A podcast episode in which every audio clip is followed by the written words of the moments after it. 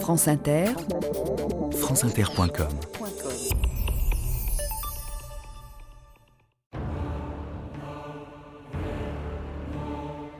Je pensais à la couleur que j'avais obtenue lors de ma dernière exposition au soleil. J'avais un assez beau hâle semblable au bronze. Scott Fitzgerald, Les Heureux et les damnés. «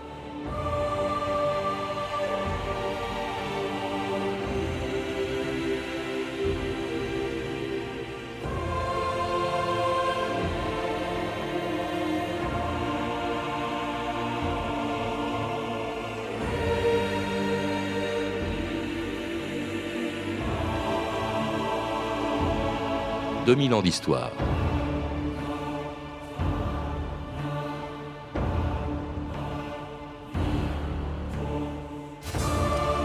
Si aujourd'hui il n'y a pas de vacances sans bronzage, il a fallu des siècles avant qu'une peau bronzée soit à la mode et qu'on expose son corps au soleil. Jusqu'au XXe siècle, il fallait avoir la peau blanche. Toute femme qui aime doit être pâle, recommandait Ovide dans l'Antiquité. C'est la seule couleur qui convienne quand le cœur est épris. La couleur aussi qui distinguait la peau blanche de l'aristocrate de l'épiderme naturellement bronzé des paysans et des ouvriers. Et quand les médecins grecs et romains recommandaient que l'on expose son corps au soleil, ce n'était pas pour bronzer, mais pour soigner l'arthrite ou l'obésité. Il a fallu attendre le XXe siècle pour qu'une peau bronzée devienne un critère de la beauté, à condition bien sûr de ne pas aller à la plage en jupon ou en caleçon, comme on le faisait à l'époque des premiers bains de mer, ou en chemise longue et en pantalon, comme Michel Blanc dans un film où il était le seul à ne pas être bronzé. Tu vas mourir de chaud. Bah oui, mais je suis obligé de me couvrir complètement. J'attrape des brûlures épouvantables, j'ai une peau de roue. T'as qu'à mettre de la crème. Euh, mais je supporte pas la crème non plus, ça me file des allergies. Tiens, tu veux que je te file mon écran total? Mais qu'est-ce que tu t'es mis? C'est de la crème, c'est pour éviter les coups de soleil. Tu devrais essayer la graisse à chaussures. Eh, la peau, c'est du cuir. Qu'on m'apporte mon string. Envoyez les serviettes. Faites briller les huiles. Avancez ma chaise longue. Je m'en vais de ce pas. M'en prendre plein la tête. C'est l'heure de la bronzette. Faites sonner le gong.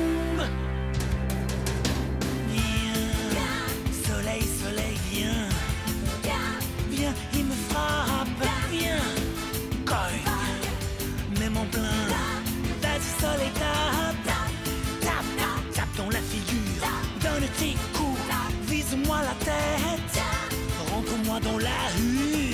Soleil, fais-moi ma fête. Soleil, fais-moi ma fête. Richard Gottener, Soleil, fais-moi ma fête, et c'est évidemment ce que l'on souhaite tous les ans avant de partir en vacances. Tous les ans, mais depuis peu de temps, car pendant des siècles, le soleil a plutôt été considéré comme un danger, et on s'en cachait, et le bronzage n'était pas à la mode. C'est ce que rappelle mon invité d'aujourd'hui dans un livre, Bronzage, une petite histoire du soleil et de la peau, publié aux éditions du CNRS. Bernard Andrieux, bonjour. Bonjour. Alors, euh, vous, on, on sait depuis longtemps les effets du soleil sur la peau, hein, ça fait bronzer. Mais lorsque, autrefois, vous le rappelez, on adorait le soleil, dans l'Antiquité, c'était pas du tout pour bronzer. Oui, autrefois, on était dans un contexte beaucoup plus religieux et sacré. On communiquait directement avec le soleil. On pouvait lui demander d'influer. On le voit dans le Tintin, le temple du soleil. Donc, euh, il y a toute la question du rythme des saisons, le rythme de la nature. C'était les Incas, ça et les Aztèques aussi. Les Incas, les Aztèques, euh, les Égyptiens, euh, le Japon aussi, euh, Mm. les cultures orientales ont développé euh, autour de l'astre une sorte d'adoration. On pouvait communiquer et surtout on avait structuré la société à la fois à travers l'architecture mais aussi à travers l'ordre politique autour d'une élévation vers cet astre divin. Alors, il y avait le culte du soleil, pas du tout du bronzage, au contraire. Et pendant des siècles, jusqu'au XXe siècle, il fallait avoir la peau blanche. C'était, c'était même un, un idéal de classe sociale. On peut dire que pour les nobles, il fallait avoir une peau blanche. Euh, il fallait même se protéger, se farder euh, pour essayer d'avoir une apparence euh, qui soit vraiment différente du peuple, qui lui, comme vous l'avez rappelé tout à Mhm. l'heure, euh, était bronzé par la confrontation avec la nature, avec le travail, avec les éléments. Tandis que, bien évidemment, les nobles euh, euh, utilisaient des produits qui euh, sont même avérés cosmétiquement dangereux, euh, car... euh, Il y en a un que vous citez qui s'appelle la céruse. le- La céruse, mais c'est Catherine Lanoé qui a montré ça dans un très beau livre qui vient de sortir sur l'histoire des cosmétiques et qui montre comment justement euh, la céruse était un produit qui s'est révélé à terme extrêmement dangereux, qui attaquait même la peau.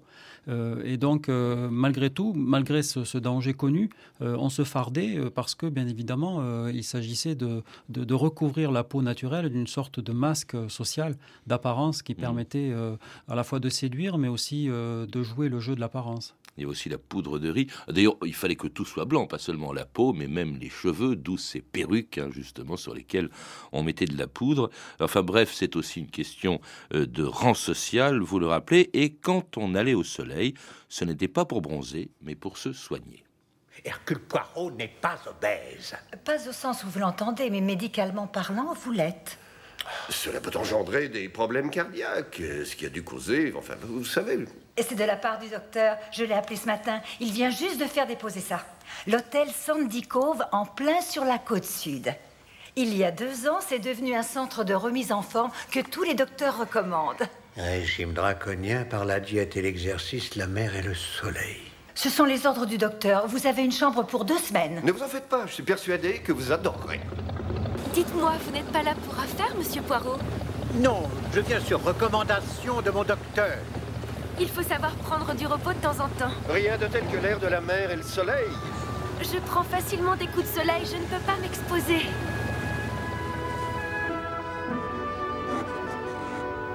Alors si on, à partir d'ailleurs dès l'Antiquité, on s'expose quand même au soleil, c'est pour se soigner. C'est ce qu'on appelle, vous le rappelez euh, Bernard Andrieux, c'est l'héliothérapie. Oui, l'héliothérapie ou l'héliose, hein, c'est l'idée d'exposer euh, à la lumière solaire parce qu'il y avait une sorte de croyance euh, qui, qui, a été reprise à la fin du 19e siècle d'une action euh, cicatrisante, euh, analgésique, voire stimulante du soleil pour lutter justement contre les maladies, on va dire, atmosphériques. Bon, on souffrait beaucoup de tuberculose, on souffrait beaucoup d'asthme, on souffrait de pollution dans l'urbanité industrielle du 19e. Donc on va essentiellement rechercher le soleil comme une sorte de cure de plein air. Même dans l'Antiquité, hein, Hippocrate, vous le dites, recommandait le, soleil sans abus. Voilà, le soleil sans abus. Et puis aussi, il y avait toute une réflexion sur l'orientation des maisons. Euh, il ne faut pas oublier que, bien évidemment, lorsqu'on allait au bain, il y avait aussi toute une succession. Euh, mm. Il n'y avait pas que l'eau, il y avait aussi euh, l'exposition au plein air. donc, l'idée, c'est de lutter contre l'anémie, contre le rachitisme, contre, contre la pâleur, contre aussi la dépression, la fatigue. Et donc, ça va aboutir à la création des sanatoriums. Il y a des bains de mer aussi qui apparaissent à ce moment-là. Et d'ailleurs, ce n'est pas dans les endroits les plus ensoleillés, puisque les premiers bains de mer, bah, c'est ceux où allait Hercule Poirot au sud de l'Angleterre, c'est au nord de la France aussi, c'est Dieppe, c'est Etretat, c'est l'Atlantique. D'ailleurs, la Côte d'Azur, où il y a plus de soleil, est arrivée, la mode de la Côte d'Azur est arrivée beaucoup plus tard, mais à chaque fois, il fallait quand même une tête couronnée hein, qui, permettait, qui a rendu ces, ces stations balnéaires populaires, Bernard Andrieux. Oui, tout à fait. C'est en fait, comme Alain Corbin l'a montré, c'est les Anglais qui sont installés en fait à Dieppe, au Havre, puis après euh, à Deauville, et sont descendus petit à petit dans le sud, à Biarritz euh, ou dans la Côte d'Azur. Grâce à l'impératrice Eugénie. Voilà.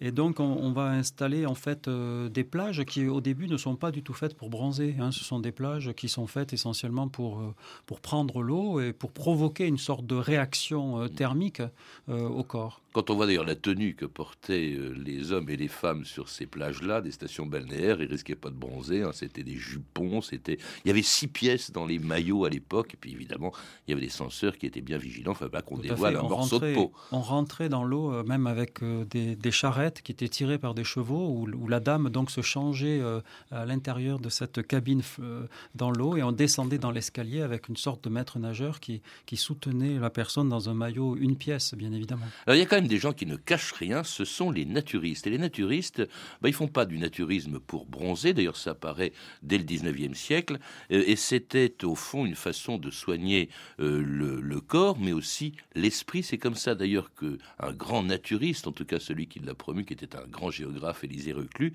euh, avait développé, encouragé le naturisme. Il appelait ça la gymnosophie. Hein. La gymnosophie, oui, c'est-à-dire une sorte de moyen de, revitalisation du corps dans un contexte euh, effectivement global. C'est-à-dire qu'il ne s'agit pas simplement euh, de soigner euh, son corps, mais aussi de soigner un petit peu la civilisation, c'est-à-dire de, refuser une, industrialisation qui, ne permet pas d'avoir véritablement une vie sociale. Et donc, bien évidemment, on va, pour des besoins hygiéniques, mais aussi au plan physique et au plan moral, ben, pratiquer la diététique, pratiquer la gymnastique. C'est à ce moment-là qu'on commence à créer l'éducation physique physique aussi en France. Et donc, petit à petit, on voit apparaître l'idée de prendre soin de son corps. Hmm. Alors, cela dit, pas pour bronzer, donc c'était pas encore à la mode, et le bronzage ne deviendra à la mode qu'au XXe siècle, à l'époque où les Parisiens découvraient dans les années 20 une chanteuse noire américaine, dont tous les Français ont soudain rêvé d'avoir la peau aussi foncée qu'elle, Joséphine Baker. Quand je suis arrivée euh, en France 1924, comme vous le savez, c'était la mode de les femmes. Des femmes étaient très blanches, de peau jolie et, pâles. Euh, toutes les femmes étaient roses, euh, roses pâles avec le poudre de riz tout à fait blanche pour se rendre encore plus blanche que c'était la peau naturelle. Et moi, je suis arrivée en la peau bronzée et les pauvres malheureuses femmes étaient obligées de rester au soleil pendant trois ou quatre mois pour se faire tanner la peau. Tout de même, elles voulaient à toute force être bronzées. Alors, les maisons comme euh, Antoine, le coiffeur, a inventé des, crèmes pour bronzer la peau plus vite, paraît-il.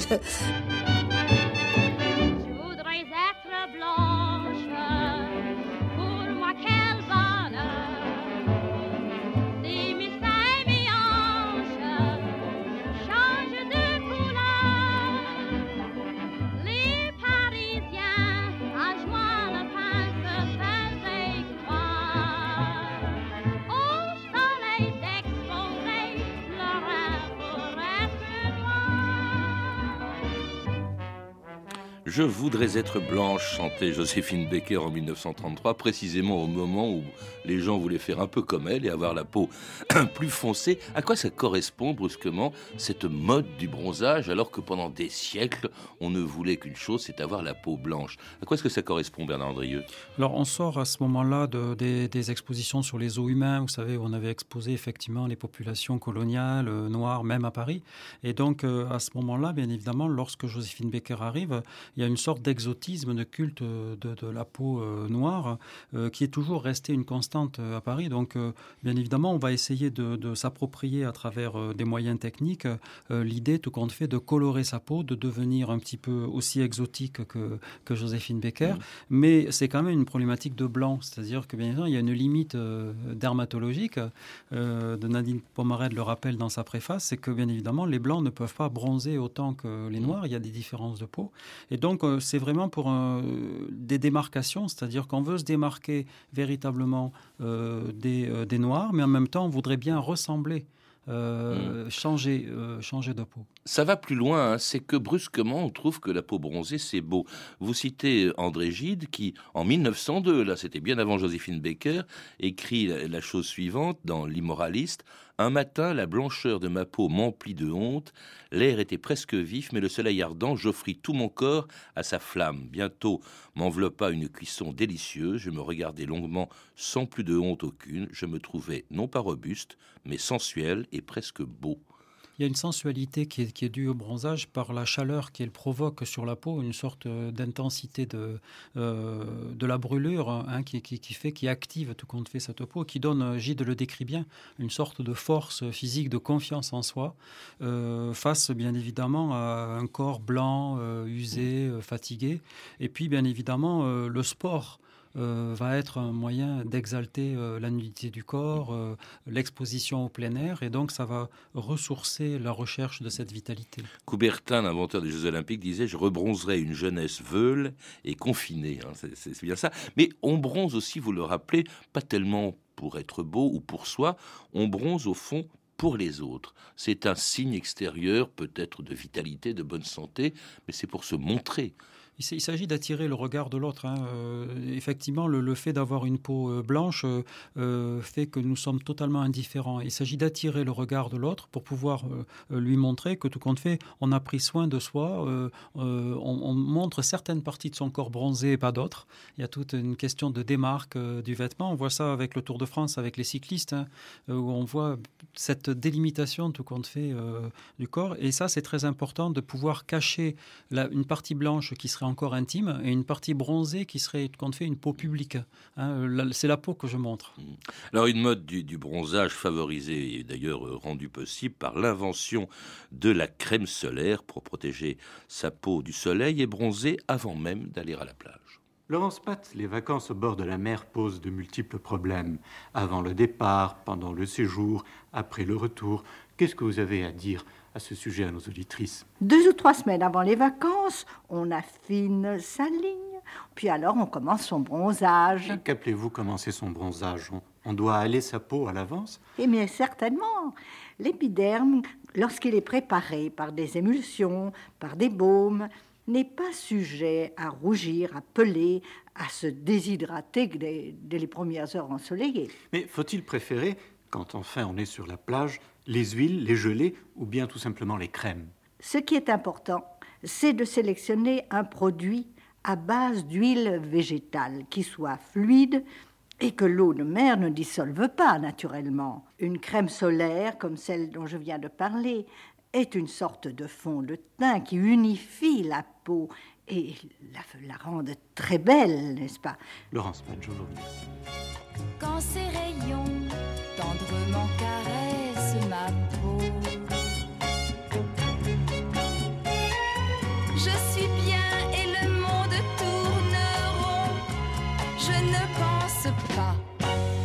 les bras, nus au soleil,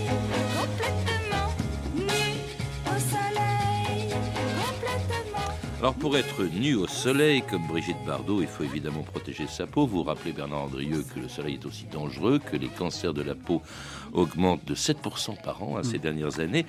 Alors le bronzage, en fait, il faut pour bronzer, il faut des crèmes et les crèmes sont contemporaines au fond de la mode du bronzage. Elles apparaissent au début du XXe siècle. Oui, c'est une question qu'on peut se poser. C'est est-ce que c'est les, crèmes qui ont inventé le bronzage ou est-ce que c'est le bronzage qui a inventé les crèmes?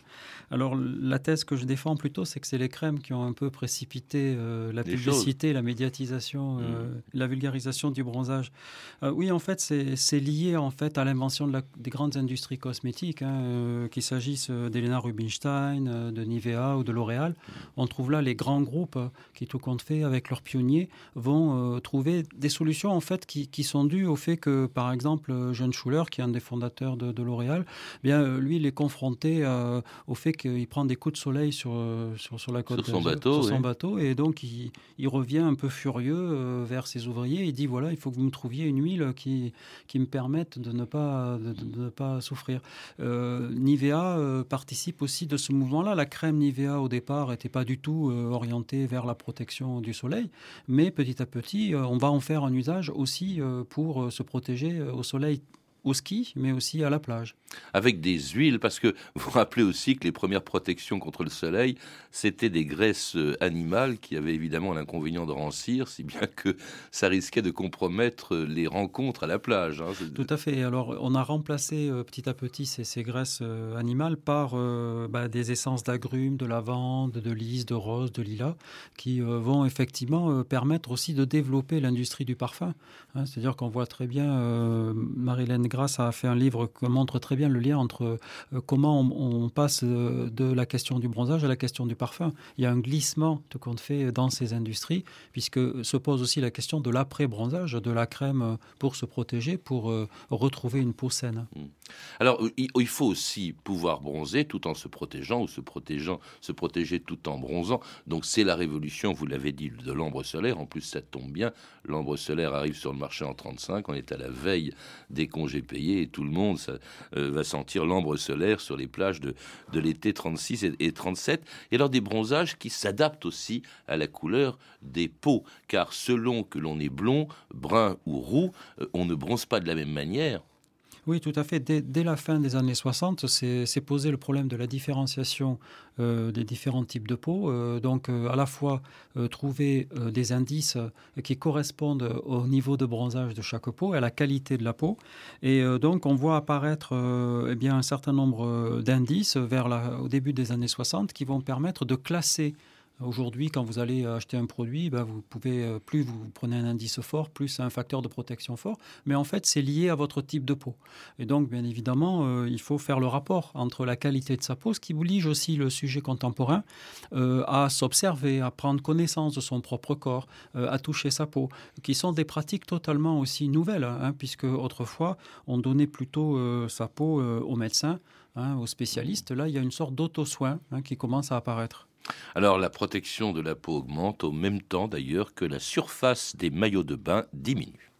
L'affaire du monokini rebondit. Les juges de la Cour d'appel d'Aix-en-Provence semblent maintenant être favorables au monokini. Ils ont relaxé hier soir une jeune femme qui s'était exhibée l'été dernier sur une plage de Cannes dans cette tenue ou dans cette absence de tenue comme vous préférez. Dans ses attendus, la Cour d'appel d'Aix a tenu à faire savoir que le spectacle de la nudité du corps humain n'avait rien en soi qui puisse outrager la pudeur, à condition évidemment qu'il ne soit pas accompagné d'une attitude provocante et qu'il ne tourne pas à l'exhibitionnisme. L'opinion maintenant sur ce problème d'un Marseillais célèbre, je n'ai pas besoin de vous dire ni son nom ni ses qualités, vous allez reconnaître sa voix et son accent. de seins nus tous les soirs dans les balles ou dans des réunions au bord de mer empêcherait certainement les mâles, dont je fais partie, d'avoir ce désir que nous avons toujours eu en se disant peut-être qu'elle est bien foutue.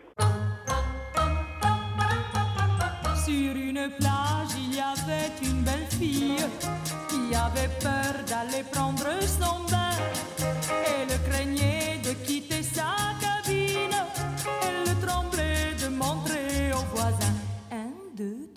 elle tremblait de montrer quoi? Son petit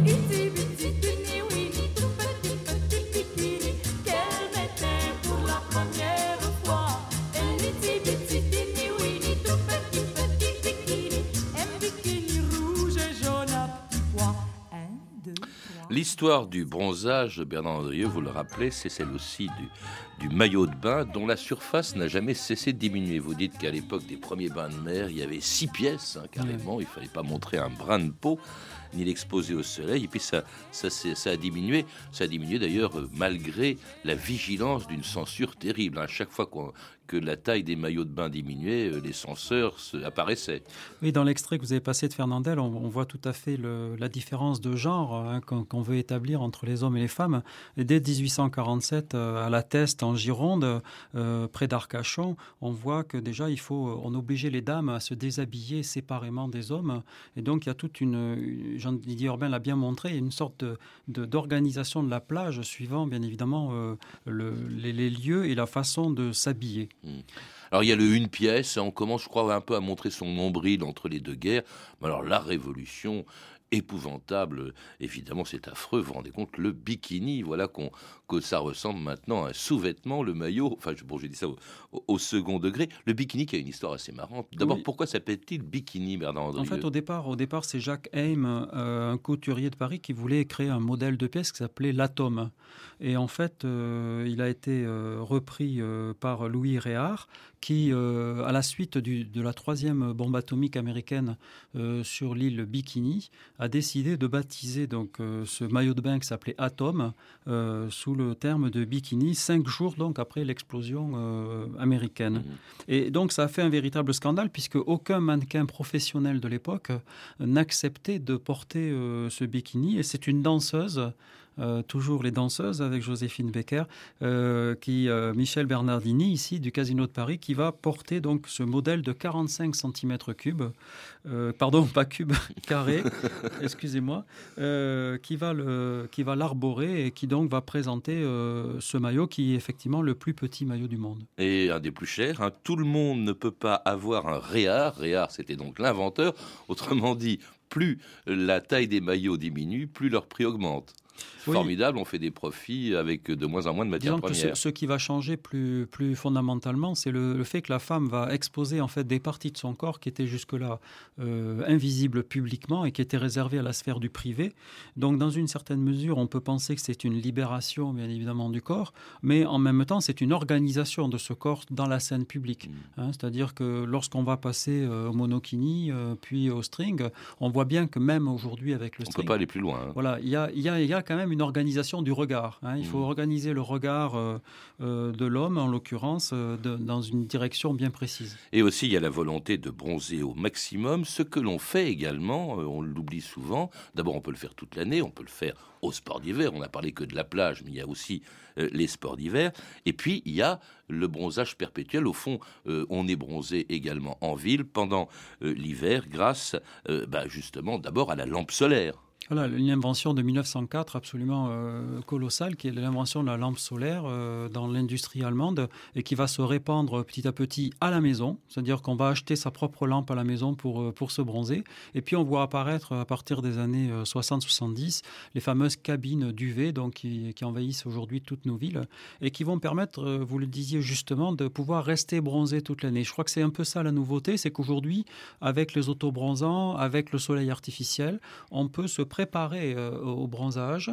Euh, ça ne remplace pas, bien évidemment, euh, l'exposition au soleil naturel, la confrontation avec les éléments naturels, mais c'est une sorte de succès d'année que se propose l'homme urbain face justement au peu de temps qu'il a à consacrer aux soins solaires. Avec les aliments solaires aussi. Voilà, on peut aussi manger donc des aliments pour pouvoir se préparer à la peau solaire, euh, tout en euh, bien évidemment euh, évitant euh, avec une diététique, c'est-à-dire que ça va sur une réflexion un peu globale. Le- Aujourd'hui, euh, s'exposer au soleil, c'est aussi euh, une dimension un peu écologique où on prend soin de soi.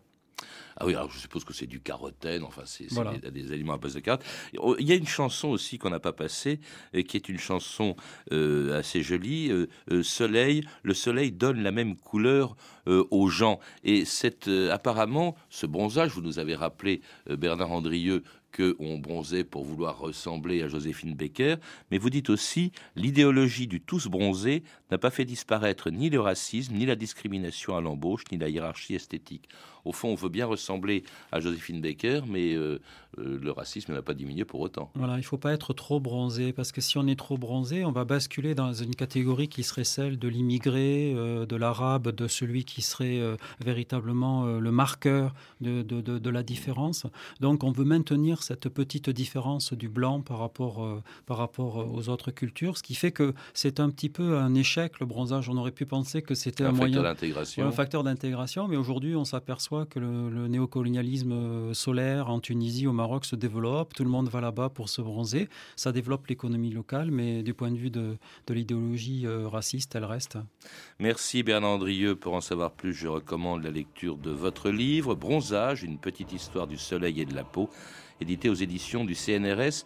Et vous avez également dirigé avec euh, Gilles Beuch le dictionnaire du corps, également au CNRS. À lire aussi L'invention du bronzage de Pascal Horry qui vient de paraître aux éditions Complexes. Vous avez pu entendre des extraits du téléfilm Les vacances d'Hercule Poirot d'Anthony Horowitz, édité en DVD aux éditions Atlas, et du film Les Bronzés de Patrice Lecomte, disponible en DVD chez Studio Canal. Vous pouvez retrouver toutes ces références par téléphone au 32 30, 34 centimes la minute ou sur le site franceinter.com. C'était 2000 ans d'histoire, à la technique Jean-Noël Vélan et Gilles Gaillard, documentation et archivina Emmanuel Fournier, Claire Destacan, Franck Oliva et Élise Médétornion, et une réalisation comme d'habitude d'Anne Kobilac.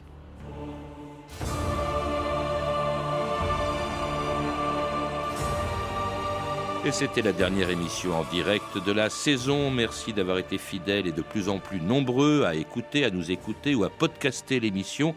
Rendez-vous le 1er septembre prochain pour la dixième année de, de, de 2000 ans d'histoire sur l'antenne de France Inter. En attendant, toute l'équipe se joint à moi pour vous souhaiter de bonnes vacances, mais sans vous quitter, puisque vous pourrez réécouter tout au long de l'été 45 rediffusions de quelques-unes des émissions que vous avez préférées, tous les jours à partir de lundi prochain à 13h30. Et nous commencerons par une histoire de la conquête amoureuse. Bonnes vacances à tous, à l'écoute de France Inter, bien sûr.